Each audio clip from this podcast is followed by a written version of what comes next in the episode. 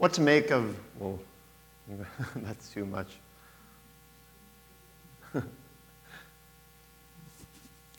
that down. What to make of the cross on a day like today?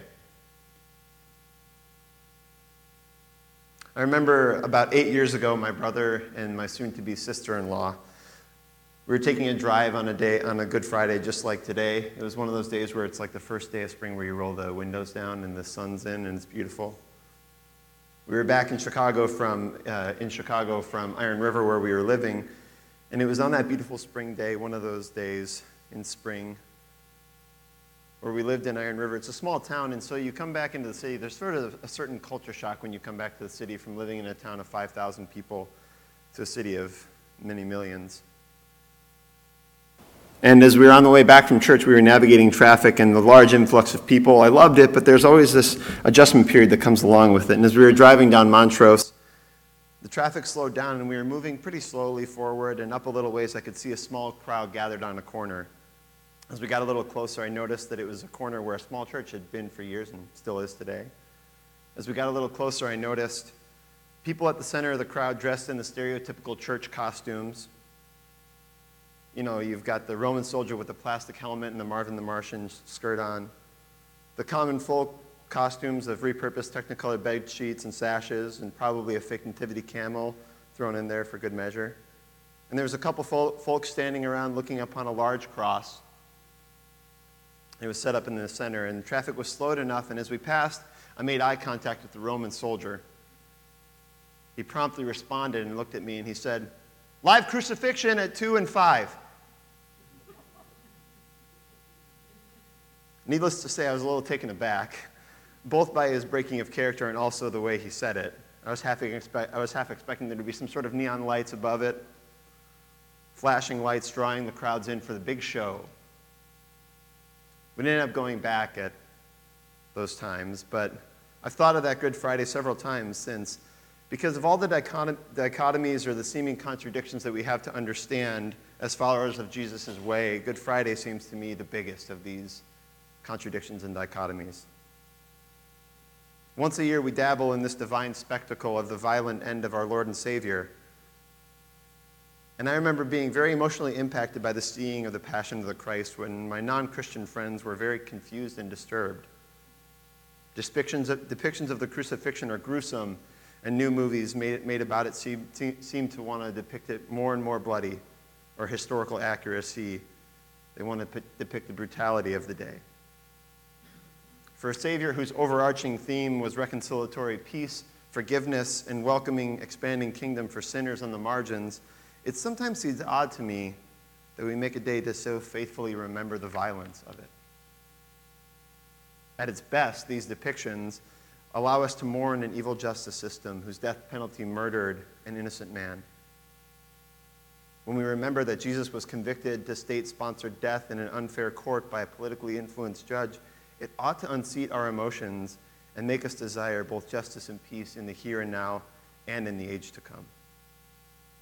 We recognize and repent our complicity in maintaining status quos that murder the innocent, marginalize the lower, and make excuses for our own sinfulness. And from that, we receive forgiveness and we live reconciled. That by grace, our sin is wiped clean for love. God set out a plan of redemption for all of creation. And on Easter Sunday, when we remember the cross and the grave empty, we can't have we can have peace and know that no earthly evil or sinful structure could hold back the miraculous power of new life. At its worst, this day makes strange bedfellows of our human bloodlust and draws us deeper into a myth of redemptive violence. The flawed equation that violence plus violence equals peace. That is because of violence of the cross that we can have peace before God. At its worst, Good Friday becomes a day where we perhaps unknowingly remember an episode of divine retribution or child abuse. I remember an episode of 90s TV drama where dad comes home drunk and angry, and the kids all huddle in the corner, and the older brother jumps in front of the younger siblings to take the beating, and the younger ones get away unscathed because the older brother bore the bruises. Is that the Good Friday story? A story of an angry father who had some lashes to dole out, but for the humble Jesus who got in the way. There's some dubious theology that sometimes floats around these sorts of Good Fridays where the focus is on the wrath rather than on the love or on the payment of debts. Is Good Friday the equivalent of the loan shark, of God the loan shark come to, come to collect with a baseball bat in hand, but for the saving act of Jesus? If that's Good Friday's message, why does John 3:16 say for God so loved the world that he gave his only son? It doesn't say God so badly needed to punish that he put his only begotten son in the path of his anger. It says for he so loved the world that he gave his son. What do we do with a cross on a day like today? P.P. Waldenstrom is a uh, theologian that uh, began much of our traditions in the covenant church, and much of his work in the late, 18, in late 1800s centered around what happened on this day of Christ's self sacrifice. We call this the atonement. He pored over Scripture for years to answer how we might be for, how we are forgiven and brought back into relation to God. In my favorite writing of his, he says this It must be noted that there is no place in the Word of God where it says that God's justice or righteousness demanded that the punishment must be endured by someone if sin should be forgiven. All talk of payment or debt of sin is foreign to the Word of God. To pay the debt or guilt of sin would imply that by a payment, sin could be ceased to be guilt, but all sin is guilt and no payment can make sin to be anything else than guilt or transgression or crime. The debt or guilt of sin can be forgiven, but it can never be paid. Therefore, it can be clearly seen that, though, that in those Bible passages where the forgiveness of sins is likened to the release of debt, of money, not a word is said about payment, but only about remission or forgiveness. Another way of saying that's on Good Friday, we remember that God, not that God paid our debt, but that upon the cross, God forgave it and wiped it away. In a world obsessed with transactional payment, you give me this and I give you that. God says, You're doing it the wrong way. Let's wipe away that transaction altogether and begin a new life. Waldenstrom wrote, As sin has been for us a poison causing our death, so the blood of Christ is for sin a poison causing its death and our quickening to life in righteousness.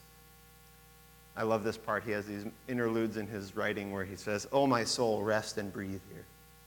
Take deep breaths of this heavenly air, for great is your God and great are his works. Praised be God forever for his unspeakable gift.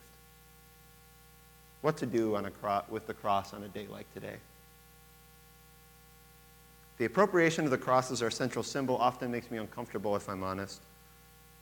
It's like if you're wearing a cross around your neck, you, might, you could be wearing an electric chair around your neck. The spectacularization of Jesus' death and centrality of the symbol of the cross seems to take comfort in the violence of that day. The seductive and the sinful myth of redemptive violence seek, seek to make the cross for us a symbol of the power of violence. But the power of Good Friday is not found in the power of its punishment, but in the promise of its pardon.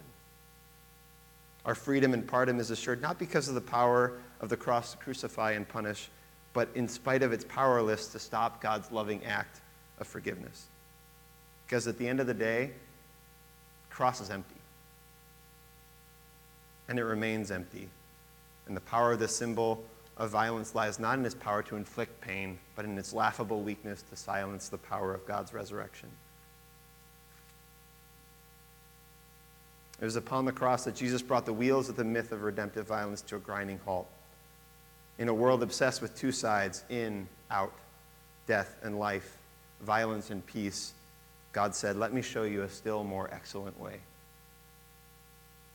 To the sinful duality of life and death, the triune God brought a third way of resurrection and made a mockery of the weakness of this symbol to hold power of death over the God of life.